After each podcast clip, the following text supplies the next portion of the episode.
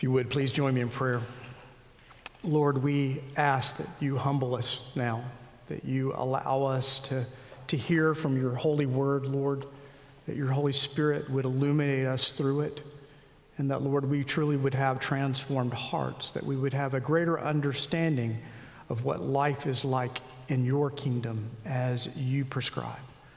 Allow us, Lord, to be in awe of your Son, Jesus Christ.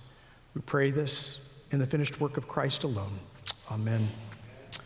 Well, we're almost midway into Matthew chapter 19, and I, I think this is an appropriate time to consider one of the major themes within this section of Matthew.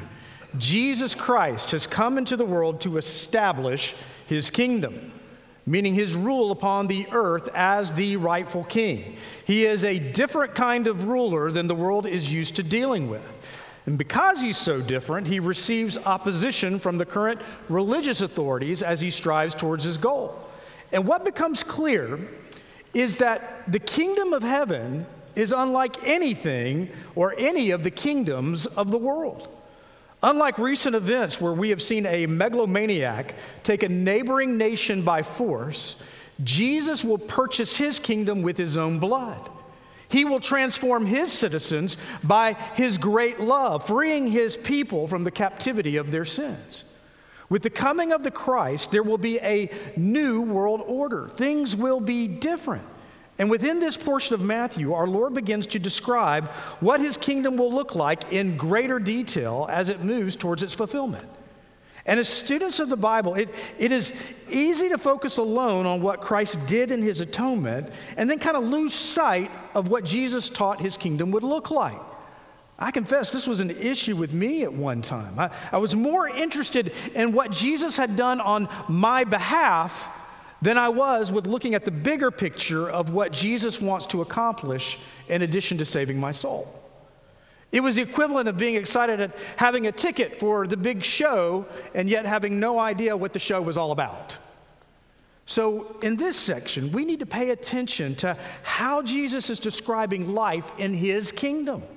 What is valued by the king? What are the roles of his subjects? What will be the mission that we are supposed to serve? How do we become citizens in his kingdom? Now, I'm going to move through the rest of this chapter rather quickly together. And, you, and you're probably going to wonder, well, Blair, are you going to skip over how Jesus loves the little children? No, I will not. But I'm not going to take as much time with verses 13 and 15 because I think Brother Brian did a fabulous job covering this passage on Sanctity of Life Sunday. And as such, I see no need to do a deep dive into those verses. I would rather us look at the chapter overall. Because if we can zoom out and see the bigger picture, it will lead to greater discoveries in the later chapters. Because if we keep our hearts open, we will see what our Lord values. We will have an understanding of what our King cares about. Perhaps it will cause us to be a little convicted about whether or not we value the same things. Maybe it will change our ambitions about what we are trying to achieve. But most importantly, I hope it will cause us to lay hold of the beauty of Jesus Christ. Now, if you will, turn back into your Bibles into Matthew chapter 19. Matthew chapter 19. This is found on page 824 of your Pew Bible. So, the first thing that I would like us to see is this emphasis upon the kingdom of heaven throughout this chapter and beyond. After this confrontation regarding marriage and divorce with the Pharisees, Jesus speaks about those who intentionally remain unmarried, verse 12, making themselves eunuchs for the sake of the kingdom of heaven. Then in verse 14, when Jesus speaks about not hindering the children from coming to him, he states why. For to such belongs the kingdom of heaven. Then in verse 16, Jesus is approached by a wealthy young man who is concerned about eternal life. That interaction causes Jesus to make a pronouncement about wealth being a hindrance to entering the kingdom of heaven in verse 23. And that is followed by Jesus describing conditions in the quote, new world. He uses kingdom language, such as when our Lord is sitting on his throne. And Jesus explains how one inherits eternal life in contrast to how the rich young man was thinking he could obtain it. And when we get on to the next chapter, the next parable in chapter 20 that Jesus provides is a comparison to the kingdom. the mother of James and John, noting this kingdom language here, wants her sons to sit on both sides of the throne of Jesus in the latter part of the chapter.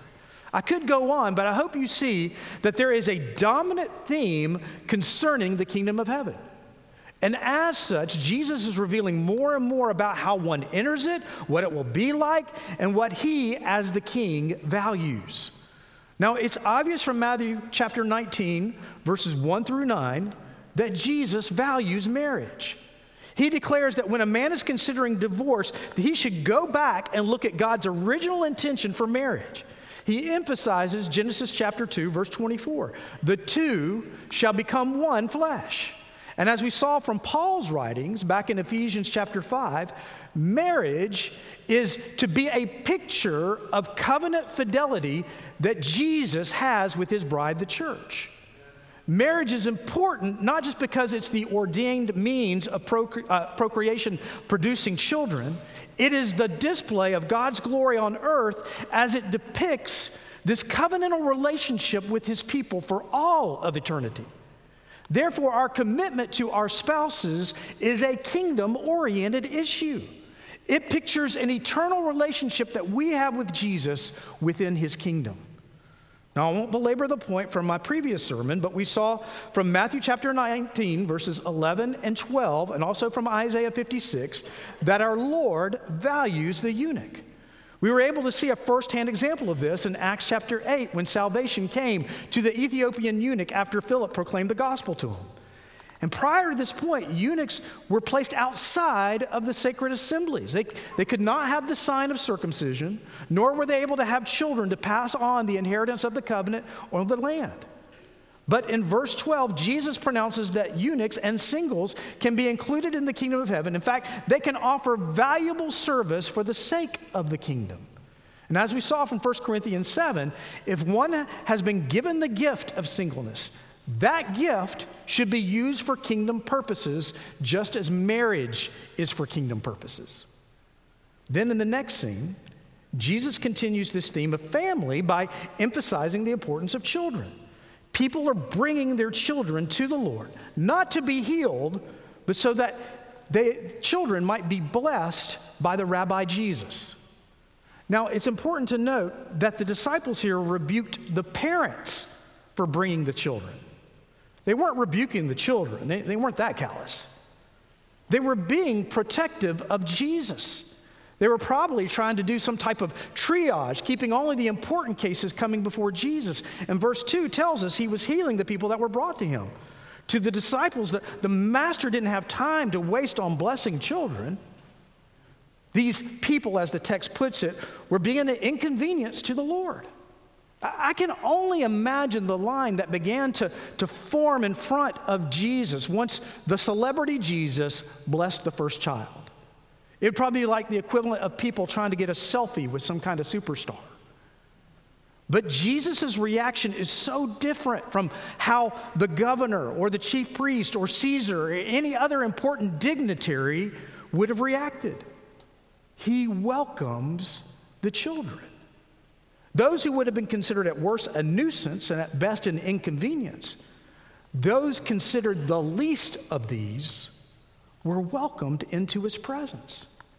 And while we don't know how many children were brought to Jesus, the, the plural pronouns would suggest multiple families, Jesus stayed to the end to bless every single one of them. And in the final scene of the chapter, we have this encounter with the rich young man. Now, you may wonder, where did I get that description? It's found in verse 22, where he's described as young and having many possessions. This man's question of Jesus is very telling. Teacher, what good deeds must I do to have eternal life? That question implies that he was concerned about life after death and that he already had a notion of how to achieve it, that somehow it must be related to performing enough good deeds.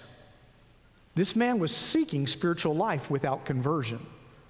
He wanted to earn his way into the kingdom. And Jesus' initial answer, as always, is masterful. There's only one who is good, no doubt meaning God. If you would enter life, keep the commandments. Jesus will only allow God's will to determine what is good. There's nothing that God does that is evil or bad. Everything he does is good. His will is good. His pure nature is good. Therefore, his words and his commands are goods. But that initial statement should have awoken the young man's heart here. There's only one who is good. And this young man should have sensed it is certainly not him. But he still thinks he can meet the moral standards of goodness. And yet, he still needs assurance that he has done what is necessary to get him into the kingdom. He inherently knows that he falls short somehow. So he asked Jesus, Which commandments do you mean? Verse 18, he said to him, Which ones? And Jesus said, You shall not murder, you shall not commit adultery, you shall not steal, you shall not bear false witness, honor your father and mother, and you shall love your neighbor as yourself. In response, Jesus gives them the fifth, sixth, seventh, eighth, and ninth commandments. And by quoting Leviticus 19 18, loving your neighbor as yourself, he implies the sum total of the latter part of the Decalogue. Now, any self respecting Jew would have immediately picked up that the first four commandments were missing. Those which were how one relates to God not having any other God before him, not worshiping him through an image, not taking his name in vain, and honoring the Sabbath. The young man should have offered those up as well, but Jesus is subtly trying to point out the significant thing that he still lacks. And so the man quickly offers up his obedience. All these I have kept. What do I still lack?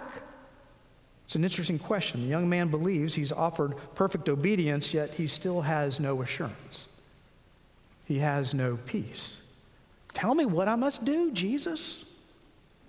Verse 21 Jesus said to him, If you would be perfect. Now, this is the Greek word teleos, it means complete, finished, perfect, made whole. It's the same word he used in the Sermon on the Mount. You must be perfect as your heavenly Father is perfect. He says to the man, If you would be complete, go sell what you possess and give to the poor, and you'll have treasures in heaven, and come follow me. Essentially, Jesus' challenge to this man is let me be enough for you. Let me be enough for you. And we can see the man's reaction in the next verse. Verse 22 When the young man heard this, he went away sorrowful, for he had great possessions. He had too much security in his wealth. Despite being told he would have treasure in heaven by following Jesus, he preferred his earthly riches. Now we have to remember that most Jews thought the wealthy would go to heaven. In their eyes, material wealth was a sign that God was blessing you because of your behavior. It was especially true with the Sadducees, but also carried over into the Pharisees. If you notice, throughout the Gospels, we never encounter a poor Pharisee. They are all able to give dinner parties. People assumed they were righteous, and God preferred them because He blessed them with riches. This is why the disciples act surprised at Jesus' next statement here. Verse 23. And Jesus said to his disciples, Truly, I say to you, only with difficulty will a rich person enter the kingdom of heaven. Again, I tell you, it's easier for a camel to go through the eye of a needle than for a rich person to enter the kingdom of God. When the disciples heard this, they were greatly astonished, saying, Who then can be saved? Now, let me pause just a moment to say, do not believe any stories about there being some type of tiny gate in the walls of Jerusalem called the Needle's Eye and that camels had to get down on their knees to go through it. That is a complete myth. It is a fabrication. In fact, I saw a friend's Facebook post saying that this was true. And to prove that it was true, they had a picture of a camel that was kneeling. That should convince me in my mind. I wanted to write underneath it Facebook, fake news, fake news, fake news, Facebook. If you're going to remove any of them, remove that one. No such gate has ever been found in Jerusalem. There is no archaeological or documentary evidence there has ever been such a gate. Jesus' point is that it's impossible for a rich man to enter heaven based upon his wealth alone. In fact, his wealth is most likely the very thing that prevents him from entering heaven. In regards to the wealthy, Paul even instructed Timothy, 1 Timothy chapter 6 verse 17, as for the rich in this present age, charge them not to be haughty, nor to set their hopes on the uncertainty of riches, but on God who richly provides us with everything to enjoy. Wealth can give a false sense of security. So, Paul encouraged the rich that they were to use their resources to help others to acquire wealth in heaven. Now, let me also say that Jesus is not saying that, that all wealthy people need to surrender all of their assets in order to enter into heaven. Jesus was addressing this man's problem, which was placing his faith in possessions rather than in Christ, which I am sure is a problem for many other wealthy people as well. He stresses it is with difficulty that a rich person enters the kingdom of heaven. This man's problem could have been that he found his identity in his job, and Jesus would have said, Give up your job and follow me. Or he had a problem with pornography or drug addiction, or, or he was consumed with his status in society, and Jesus says, Give up those things and follow me. But we should note Jesus' primary point here is that just because God grants wealth to an individual does not automatically mean that it is a so called blessing. In fact, riches may be a test. What will you do if God gives you wealth? Will you use it on yourself alone and be wasteful with it? Or will you use it responsibly and learn how to consistently bless others with it, to, to use it for kingdom purposes. Wealth does not necessarily mean that God is pleased with a person and they get into heaven, despite it being a common first century belief, which is why the disciples asked here, Who then can be saved? Verse 26 But Jesus looked at them and said, With man, this is impossible, but with God, all things are possible. Amen. Praise God. What is impossible with man is possible with God. He can do the impossible. He has a specific means by which someone can enter his kingdom, and it is through his son. This is why Jesus came into the world to live a perfect life, to become a perfect sacrifice on the cross, so that he might die for the penalty of our sins and grant us effectual right standing before the Father. Jesus died for rich people, Jesus died for poor people. He died for popular people. He died for outcasts. He died for the physically healthy and for the sick, the young and the poor, the people with darker shades of skin and lighter shades of skin. It is through the atoning work of Christ alone that any of us get into heaven. There is no other way. What is impossible with man is possible with God. And Jesus is his way. That is why Jesus didn't just tell the rich man, sell all your possessions and give them to the poor. That's not what he said. He said, give it, sell it, give it away to the poor, and follow me. The emphasis was on being free of his possessions, being completely uninhibited to pursue Christ. Our buddy Peter understood the assignment. He heard that little bit about treasure in heaven, and he pipes up here, verse 27 See, we've left everything and followed you. What then will we have? Jesus said to them, Truly I say to you, in the new world, when the Son of Man will sit on his glorious throne, you who have followed me will also sit on 12 thrones, judging the 12 tribes of Israel. Now, note that this list here in verse 29 is not just riches, but anything that could inhibit our walk with Jesus.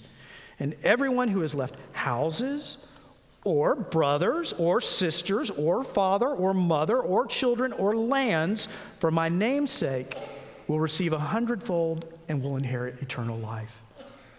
It's important to note that Jesus says, for my name's sake. This is exclusive to his authority. It's not just that we surrender our possessions or our dreams or our relationships, it's that we do so to follow Jesus and that we conform ourselves to His will. It may be that Jesus may not want you to surrender your house or your bank account or your relationships to others, but it is that you're willing to bring it under His lordship. That you would make Him Lord of everything in your life. It says, Jim Elliot said, when considering eternity, he is no fool who gives what he cannot keep to gain what cannot be lost. And then Jesus expresses the theme of what he's been promoting in this entire chapter. And he's going to do so in the later chapters. Verse 30, we're going to see this over and over again. But many who are first will be last, and the last first.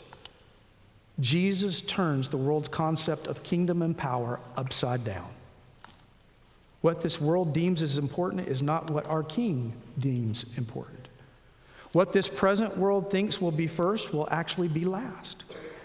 And what normally is considered last will become first.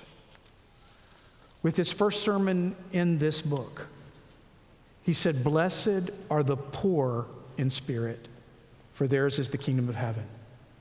He went on to say that his citizens will be those who truly mourn over their sins, who are meek, who are pure in heart, who hunger and thirst after righteousness, who are merciful, who are peacemakers. All were qualities that the Roman world despised. They did not hunger or thirst for righteousness because they considered themselves righteous already. They were not peacemakers, but aggressors. They mocked meekness and placed a priority on strength. But in Jesus' kingdom, it is the last who shall be first, and the first shall be last. He turns the values of the world upside down. We're going to see this again. As Jesus continues describing his eschatological kingdom, this principle of last first and first last will be even more apparent. But let's stop and let's just take stock of what we learn concerning the heart of Jesus. Let's return to that question that I asked earlier What does Jesus value? What does our Lord value? We see from the beginning that yes, Jesus values marriage as it's an illustration of his covenant love with his bride, the church. But don't lose sight of the question that was being asked of him Is it lawful for a man to divorce his wife for any cause? Jesus' heart is for the poor woman who could be easily discarded by her husband looking for any reason that they could to abandon their wife and maybe go out and look for a younger model. He values the wives that could be affected by such ruthless behavior. Then we see he values the eunuchs, those who are once on the outside of the sacred assembly. They can now draw near based upon his atoning work at the cross. He values the singles who have devoted themselves to the cause of the kingdom, those who might have been under, overlooked here. Christ cares about them. He values the children. Those who were typically seen and not heard. He, he takes time out of his busy schedule to bless them, but, but I can't help but think by doing this, he also values the parents that brought the children to him in the first place. Parents are fretful over their children and over their children's future. And he is taking the time to bless their children in affirmation, saying, Yes, I see that you're desiring to raise godly children. I value your efforts as a parent to bring them to me. Moms and dads, Jesus sees how you're trying to raise your kids and he values that. And perhaps the one that resonates with me is the rich young ruler. This young man who is self righteous enough to think that he has it all together, who has his worldly riches to fall back upon. And we see that Jesus does not value his wealth. He does not value his obedience to some external rules. He values the man's soul. So much so that he grants him a personal invitation to follow the king. He valued his soul so much that he gave him a choice the world or Christ's kingdom. And sadly, in this moment, he chose the world. And then to conclude the chapter, we see how Jesus valued his disciples. It's such a beautiful picture of Jesus' upside down kingdom here. These men who follow him are not merely servants to the rulers, slaves to the master, a personal entourage to add some sort of prestige to King Jesus. These fishermen, these tax collectors, these former skeptics and doubters, these weak men will sit on thrones beside him and judge the nations. They will receive a hundredfold of whatever they gave up in the world. I really have no desire to stress the riches and the authority that one may receive in heaven. The real prize is here to sit alongside King Jesus to bask in the presence of the one that loved me so much that he yielded up his life upon the cross, paid every single sin debt that I owed, past, present, and future, so that I might constantly delve into his treasury of mercy. This is what Jesus values. This is what he deigned to do for sinners such as you and me. When you consider a Savior who values and cares for the divorcee, the, the eunuch, children and parents, even the self righteous and the wealthy, fishermen and, and tax collectors here? Why would you refuse to come to him?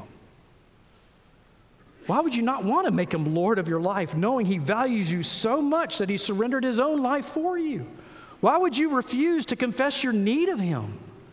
He wants to put you on a throne and grant you eternal access into his presence. Oh, friends, if you had the Spirit illuminate the person of Jesus to you this morning, then let me tell you how you must come. You must value him more than your riches, more than your life, more than this world, and particularly more than your pride. You must be willing to confess your sin and that only Christ can solve your problem. You must believe who he is and you must believe his words. And for us Christians, what will we value? Will we value what Jesus values? Will we see that Jesus values the outcast? Those refugees that are lining up on the borders? Those clients and families that Robin is serving here twice a week? He values them. Will you see that he values the little ones? Now, I realize at this point I could guilt you here and remind you that we need teachers in Sunday school. I'm not going to use guilt. Maybe the Lord is impressing upon you that you need to talk to Rick and Giselle about it. But we also see he values parents. He values the married, the divorced, the single. Obviously, he values the poor, but he also values the one that is trapped by their riches. Is there some adjustment you need to make in what you value? Do you value possessions more than people, or riches more than relationships, or status over evangelism? This world over Christ? What adjustments do you need to make to show that you value Jesus and the things that he values? Let's pray.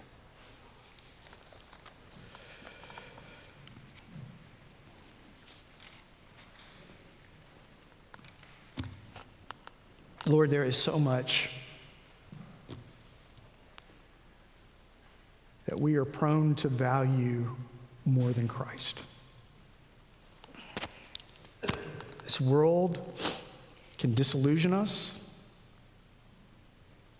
We can look at the gifts that you have given us as the Creator and begin to worship those gifts and submit to them rather than submit to the good giver. And so, Lord, we pray that you would allow us to refocus our hearts and our minds upon the Lord Jesus, upon what he came to do, upon how he views the world, upon how he views his kingdom. And Lord, if there's something that we're trying to hold on to tenaciously, I pray that we will surrender it and we will say, No, it's only in Christ alone. Only Him that I can have any value. Only Him that can reconcile me to you. Only Him that can offer me clarity about how to live in this world. Let me look at what Christ has done for me so that it will reorient how I should view this world and His kingdom. We pray this in Christ alone. Amen.